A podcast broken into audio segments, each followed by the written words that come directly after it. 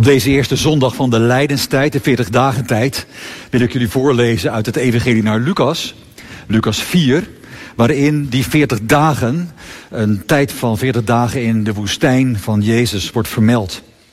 Het is direct na zijn doop.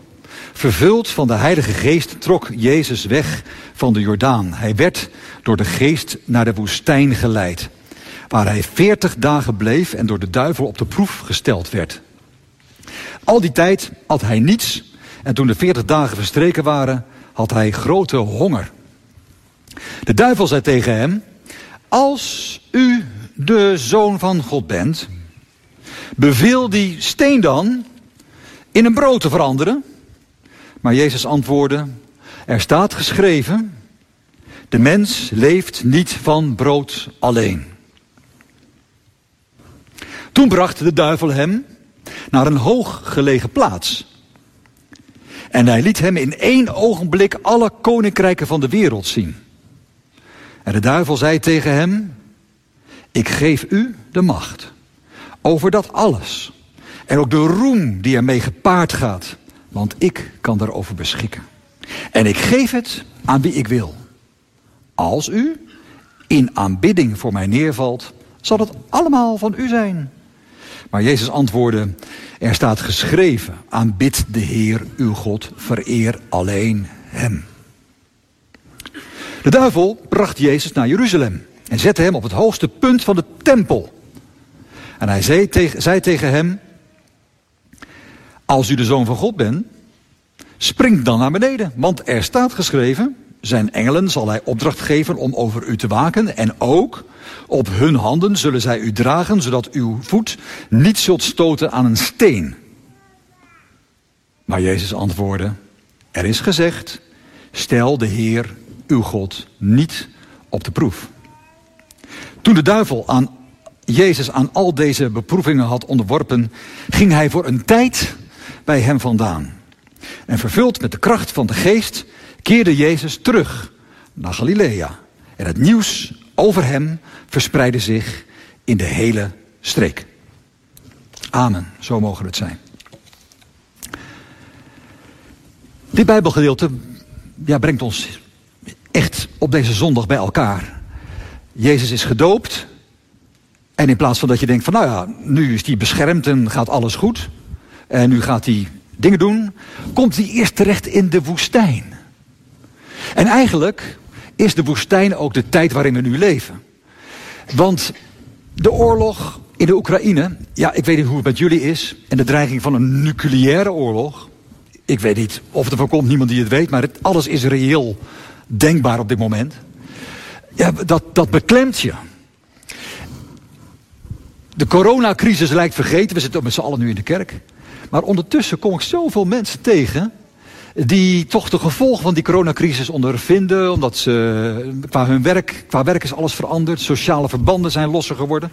Ook als kerk zijn we elkaar nog een beetje aan het zoeken opnieuw. Die coronacrisis is nog lang niet voorbij. Op allerlei manieren lopen we hier met elkaar, komen we hier samen met, met vreugde in het hart, maar misschien ook met bezwaardheid, met, met twijfel, met, met, met zaken die het leven tot een woestijn kunnen maken. Onzekerheden, twijfel aan jezelf, twijfel of dat geloof allemaal wel wat is. Het is een woestijn. Een woestijn is een plek waar je niet weet welke kant moet je nou eigenlijk op. Het is daar droog en dor. Je kunt niemand vragen waar moet ik heen. Het is daar meestal wat eenzaam. En, en waar, waar is de weg? En daar is Jezus 40 dagen. En ik wil eens met jullie gaan kijken wat er nou gebeurt in die 40 dagen. En wat dat te maken heeft met ons, mensen die in een kerk in Vathorst dopen.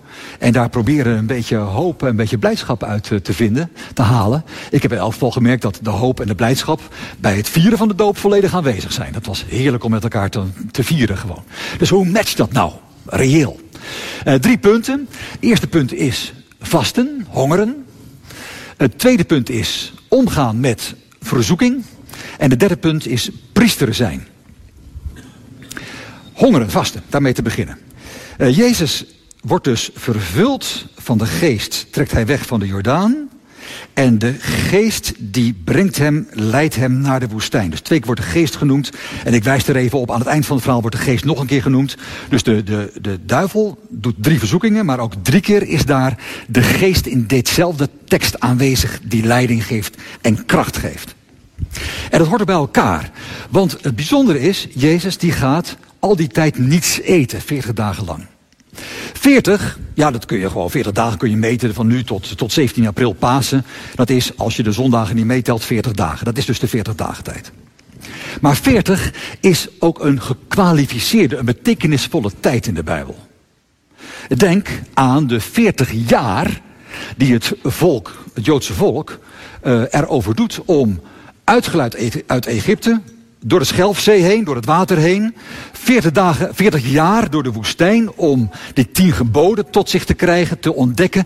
Wij zijn niet twaalf losse stammetjes, wij zijn één volk van God. Dat mag in vrijheid leven in een beloofd land waar ze dan dus 40 jaar later in terechtkomen. Die 40 jaar is een tijd van crisis. Een tijd van ontdekken, maar wie zijn wij dan werkelijk? En dat beschrijft de Torah, de eerste vijf boeken van, uh, van het Oude Testament.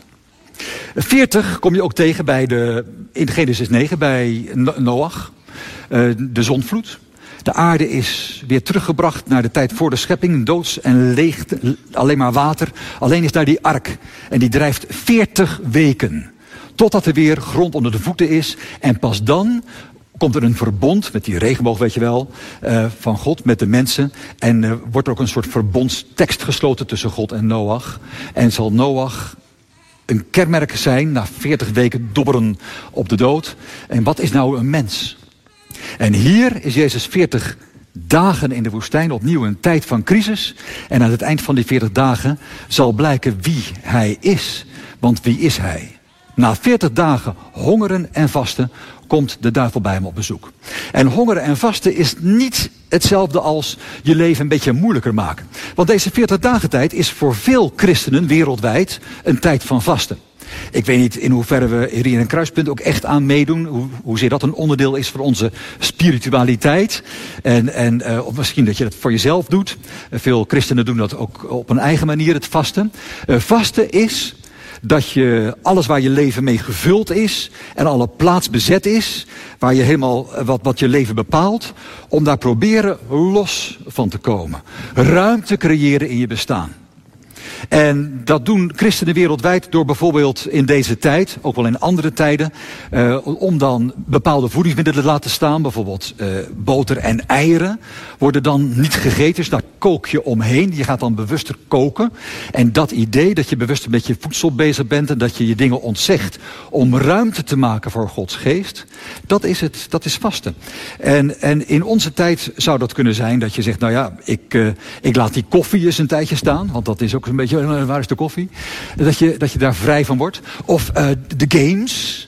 Of uh, eh, 40 dagen zonder TikTok. Tok, hoe zou dat zijn? Ja, ja ik, ik ben niet tegen TikTok. Dat is allemaal hartstikke leuk natuurlijk. Maar, het, het, maar we zijn het erover eens, volgens mij, of niet, dat het soms je gedachten wel erg kan bepalen. Dat kost tijd, hè? Al die filmpjes, dat gaat ook maar door. En die algoritmes zijn ook super slim. Die zijn helemaal op jou gericht om jou bezig te houden in die app. Laat dat eens los. En creëer eens tijd, ruimte voor gebed, voor meditatie, voor gewoon eens voor je uitkijken. In plaats van bezig zijn en vol zitten. Nou, dat is vasten. En, en, en dan kun je algemene regels zetten, zeggen van je moet dat en dat niet doen. Ik weet het niet. In onze tijd zijn we zo divers en, en, en uh, ja, dat, je soms misschien ook moet zeggen, eh, kun je elkaar niet helpen om op maat te kijken wat zou vasten voor jou kunnen betekenen. Vasten wil zeggen dat je je dus geestelijk vrij maakt om ruimte te hebben voor Gods geest. En dat is wat Jezus hier doet in de woestijn. 40 dagen hongeren is niet, laten we het even lekker moeilijk gaan maken. Nee, dat is in de woestijn van het leven. Dat is ook deze tijd. Om in de woestijn van het leven er, er spiritualiteit op te richten, je gedrag ernaar te maken, dat er ruimte is voor die geest van God. Dat je alle ruimte hebt voor Hem. En Jezus is vol van de geest, dat blijkt. Want op het moment dat je met die geest gaat leven, dat je dat je Gods, Gods kracht in je leven probeert te verwelkomen, uh, dan komt er ook altijd aanvechting. Onvermijdelijk. Kijk, ehm, als, je, als je nu naar de Oekraïne kijkt en, en je leven is uh, ik, ik, en je moet me goed begrijpen, ik wil er geen karikatuur van maken, want ik, ik wil niet iemand kenschetsen, maar als je, als je denkt van, je komt het wel tegen dat mensen zeggen, uh, ja, ik leef gewoon om te genieten. Nou ja, dat is prachtig, genieten is toch niet slecht. Maar dat is het dan ook. Ja, dan is die Oekraïne-oorlog alleen maar ingewikkeld, want dan staat die vervelende Poetin in de weg. Die moet gewoon opgeruimd worden en dan kunnen we weer doorgaan met genieten. Ja, dat is geen aanvechting, dan is het uh, ja, fight or flight. Hè? Dat is de enige reflex die, je dan hebt. En, en nogmaals, ik, ik wil niemand tekort doen. Ik weet hoe, hoe, hoe uh, ja, diep ook levens van mensen kunnen zijn. Ook, dus ik wil het niet allemaal tegen geloof aanzetten. Maar als je gelooft en als je met, met de Heilige Geest wil leven, met God wil leven, dan komt ook altijd de vraag naar voren. En, en wat heb je daar nou aan?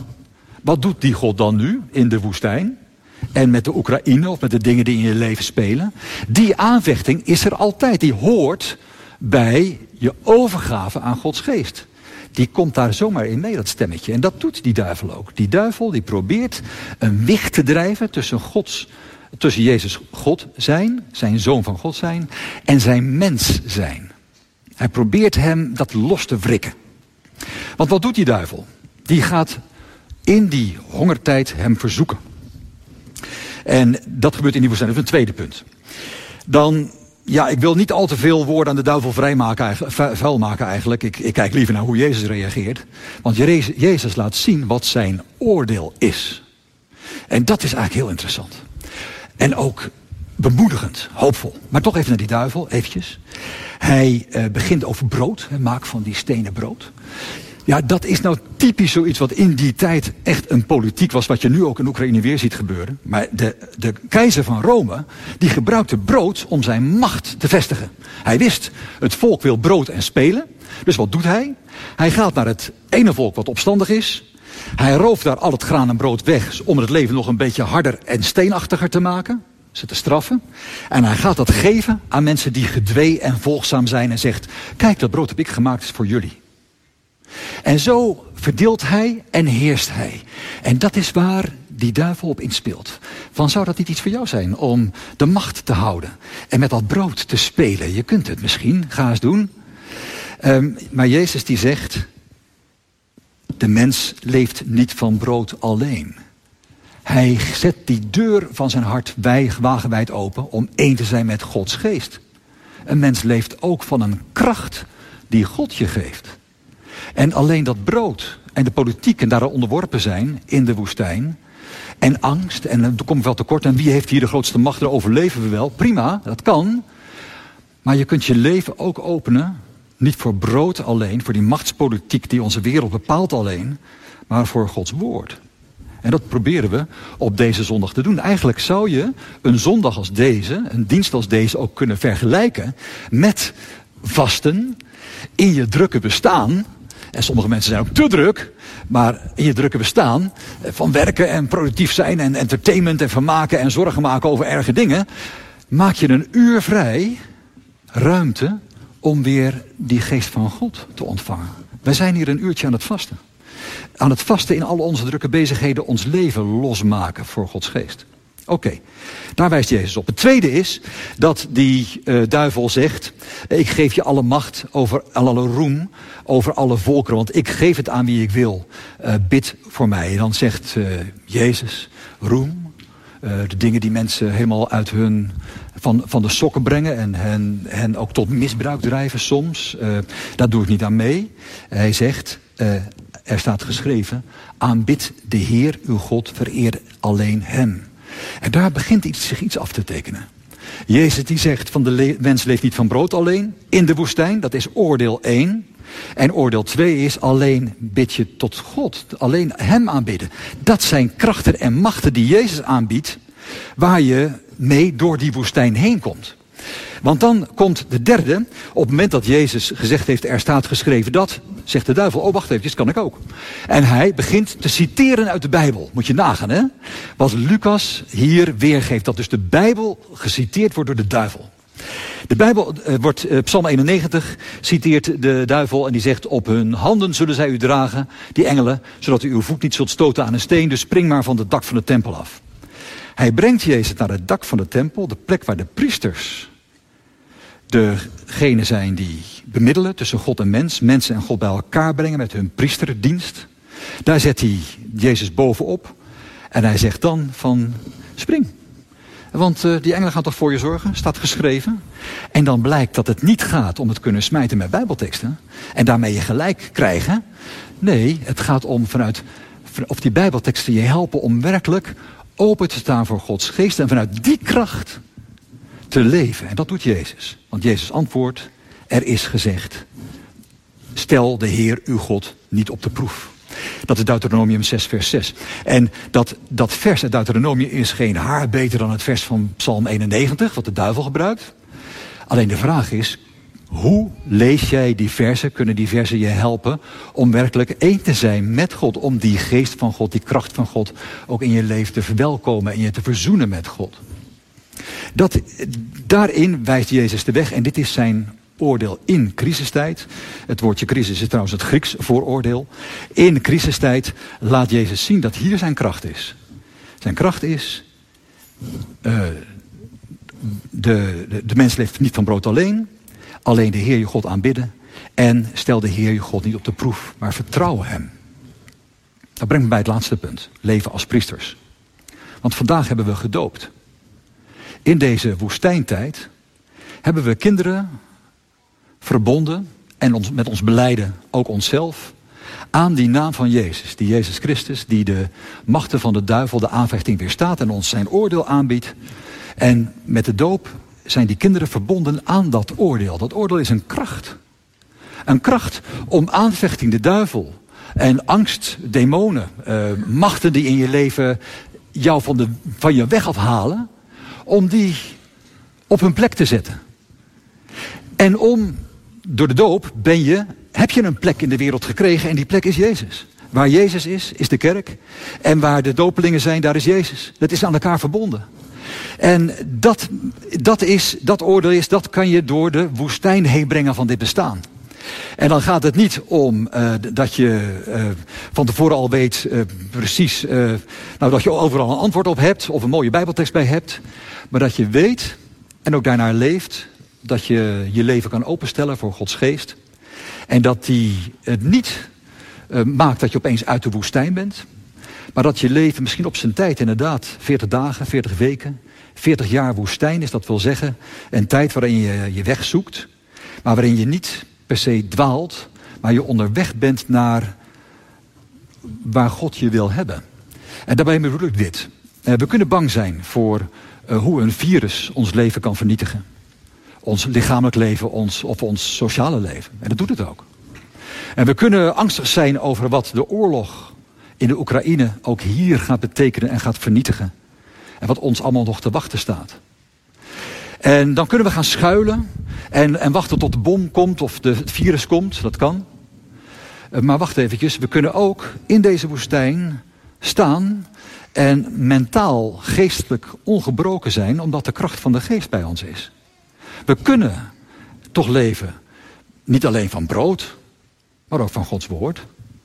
Met de doop vier je toch dat er een innerlijke kracht is in ieder mens. En dat Jezus die kracht is. Dat die je overeind houdt om te bidden in plaats van te wanhopen. Om lief te hebben in plaats van in vijandschap te denken en, en in geweld. Um, om met je naaste en zorg voor je naaste te leven. En die zorg ook hoog te houden. In plaats van van jezelf proberen dan maar veiligheid te creëren.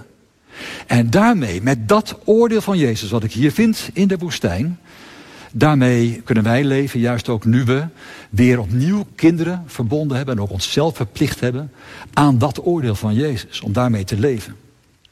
En ik wil je graag drie voorbeelden geven, want ik denk van zo gaat het nu in de praktijk.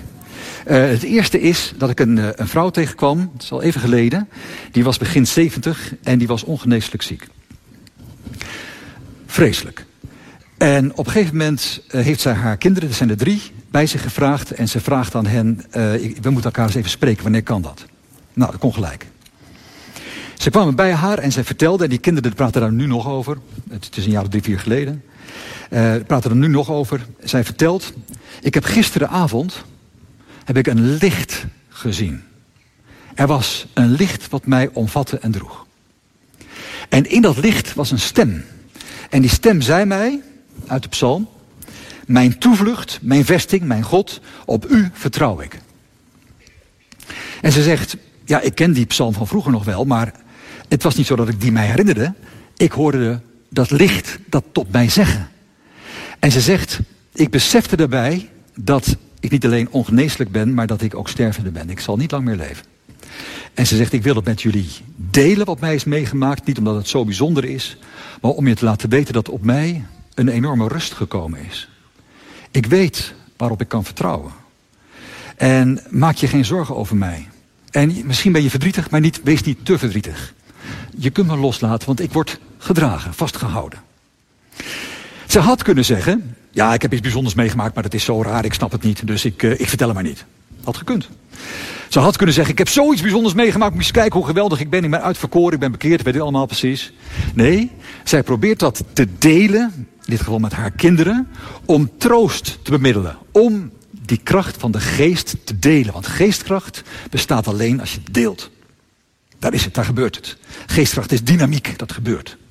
En zij staat in die dynamiek. Ik denk dat je daar een voorbeeld hebt waarbij het niet gaat over overleven in de woestijn, maar om te ontdekken in de woestijn van de ongeneeslijkheid van wie ben ik eigenlijk. En zij heeft het ontdekt en gedeeld en dat is troost. Een ander voorbeeld vind ik als ik om mij heen kijk in deze tijd. Ik denk ja, waarom doen we dat nou? Eigenlijk hartstikke goed. Uh, opeens uh, kunnen we, ik weet niet hoeveel tienduizenden vluchtelingen ontvangen uit de Oekraïne. Terecht. En wat, wat prachtig dat iedereen in Europa daar zo mee bezig is. En dat we naast allerlei gepraat over wapens, wat misschien ook nodig is. Ik weet niet, dat, dat, is, dat gaat een beetje buiten mijn uh, oordeelsvermogen om. Maar ik, ik zie dit als iets bijzonders. En dat mensen geld inzamelen en dat mensen uh, massaal ook uh, kleding en voedsel inzamelen. Om dat bij die mensen te brengen die op de vlucht zijn of die in een oorlogssituatie leven. Daarvoor denk ik van, zou dat kunnen? Niet leven van brood alleen, berekenend en macht en weet ja, komt het ons wel uit. Maar leven van Gods woord en de gastvrijheid die hoog staat in het woord, daar is wat mee te doen. Zou dat kunnen zijn dat dat in de woestijn van dit bestaan een teken is van Gods geest, die toch ook ons verstand in beweging, in dynamiek krijgt? Zou dat kunnen? Laatste voorbeeld, dat is dat uh, we hier in Kruispunt zijn we bezig. Uh, voor degenen die, uh, die lid zijn, die zullen het wel weten. Maar er is, een, er is een gesprek gaande over hoe gaan we nou om met het ambt dus uh, diaken, ouderling, predikant. Is dat alleen voor mannen of voor mannen en vrouwen? Nou, je kunt er wel eens van vinden, maar dat gesprek loopt. Er is een, een dienst over geweest een, een, week of wat geleden. En er is een uh, enquête uh, uitgegaan. En er is over gesproken in at homes. Niet alle at homes, maar een behoorlijk aantal at homes. En er is goed gereageerd. Iets van 320, 40 mensen hebben uh, gereageerd via die enquête. En, en, en, morgen komen we bij elkaar met die groep man, vrouw, ambt en zo. En, en nog deze maand gaan jullie de resultaten horen hoor. Maar zoals ik het nu al zo hoor en zie. En er komen mailtjes en mensen bellen. Merk ik van, hé, hey, dat is wel heel mooi wat er gebeurt. Want mensen hebben een mening. En dat kan voor of tegen zijn, dat maakt niet uit. Hè? Maar mensen zeggen niet van, dit staat er. En dus moet het zo. Ze komen vanuit een bijbelse verdieping, jullie komen vanuit een bijbelse verdieping, tot, tot een optie van, zou dat dan niet betekenen dat we zus of zo moeten beslissen in deze materie? En dat is soms voor of soms tegen, maar, maar je ziet dat in de reacties, bijna alle reacties, verbinding wordt gezocht om vanuit je geloof, vanuit je twijfel, vanuit je Bijbel lezen en gebed, vanuit je gesprek in je at homes, te zoeken naar een beweging van de gemeente, om die gemeente daar, ons als gemeente daarin verder te brengen. En ik denk, kijk, daar heb je het nou. Dat is niet in de woestijn vastzitten, we hebben een vraagstuk en we moeten ermee helpen. Dat is, dit zijn wij. En hoe kan ik mij verbinden? Hoe kan ik vanuit die geest van God meegaan in de gemeente, deze gemeente als een gemeente onderweg door de woestijn ondersteunen? Dat zijn drie voorbeelden. En die drie voorbeelden vertellen mij het volgende. Dat zoals Jezus op de tempel staat. En daar de priester is die zich niet van het dak afstort en uh, overgeeft aan de macht van de duivel. Maar consequent ervoor zorgt dat zijn mens en zijn God zijn samen is. Dat hij steeds bemiddelt wie God is tussen mens en God in. Dat is priesterschap. Daar is hij, het ambt van de, van de priester vervult hij daar.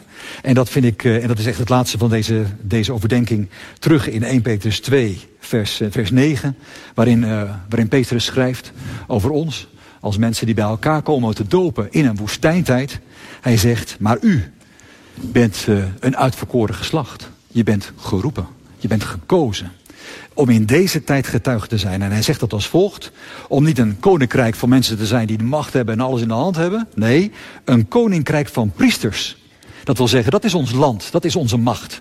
Dat wij bemiddelen tussen God en mensen steeds die openheid voor de geest hebben om vanuit die geest ook te leven, te spreken, te doen.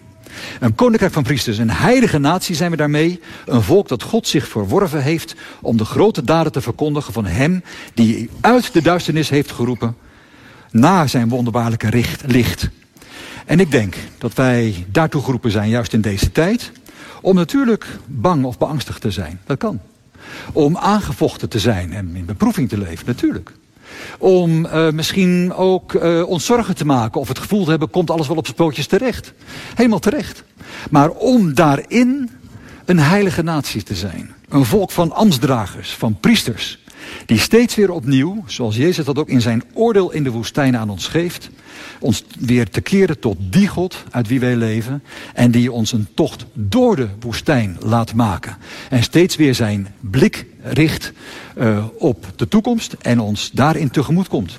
Als wij zo als gemeente ons uh, laten leiden door dat wonderbaarlijke licht wat Jezus is, dan zijn we een gemeente die getuigt van vrede en van verzoening en van een innerlijke kracht die sterker is dan de aanvechtingen van deze tijd. Amen. Ik wil graag voorgaan in gebed.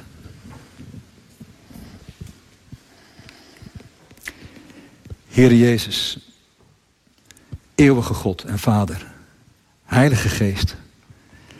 Er zijn woorden gesproken, mooi of niet mooi, hoe dan ook.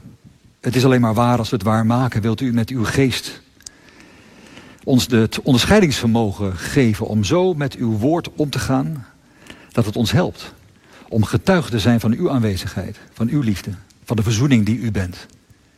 En nu we toeleven naar het sterven van Jezus Christus, van uw Zoon. En wij ons verdiepen in zijn lijden. En hoe hij juist in dat lijden een getuige is van het leven dat u geeft en op zal staan uit de dood. En ons verzoent met u en de zonde te niet doet. Heer, breng ons dan steeds weer terug tot hem. Juist ook in deze tijd. Heer, laat wat alles beloofd is door de doop en in de doop, Laat dat waargemaakt worden door hoe wij als gemeente in uw kracht daarmee kunnen leven. Dat vragen wij u en daarop vertrouwen wij en dat beleiden wij in de naam van Jezus. Amen.